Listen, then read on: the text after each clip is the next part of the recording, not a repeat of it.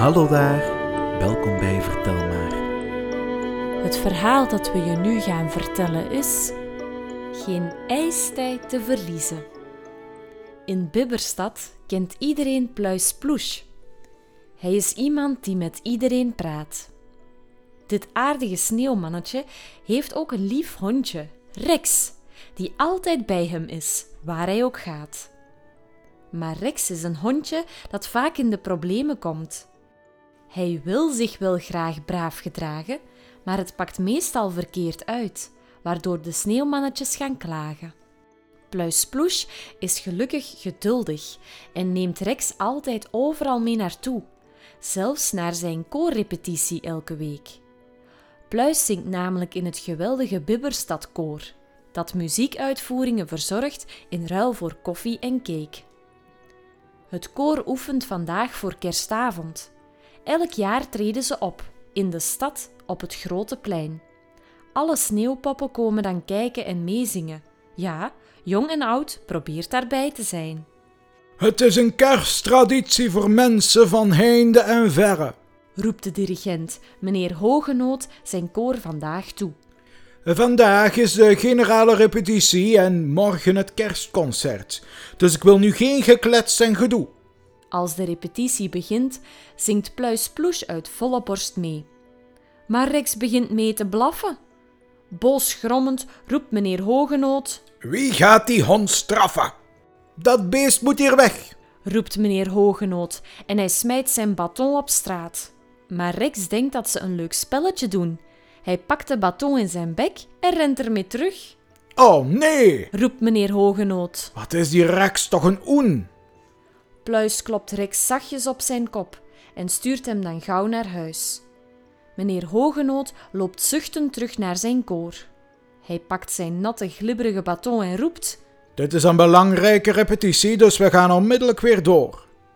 Onze weledele gastsolisten, Sneeuwrella Soprane en Baron van Jodel, zijn al naar ons onderweg in een luchtballon.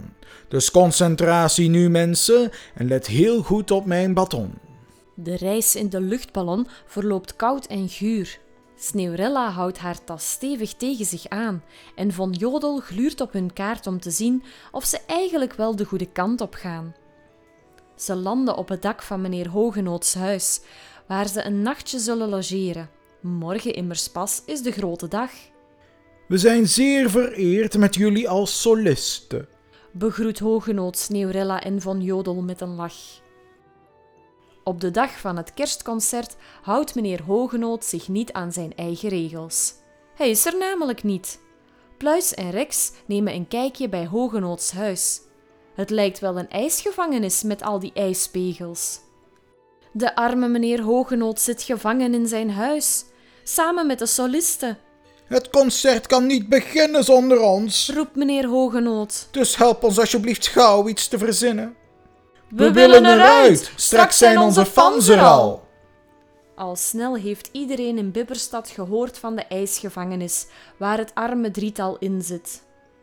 We moeten een plan bedenken voor het alweer duister is.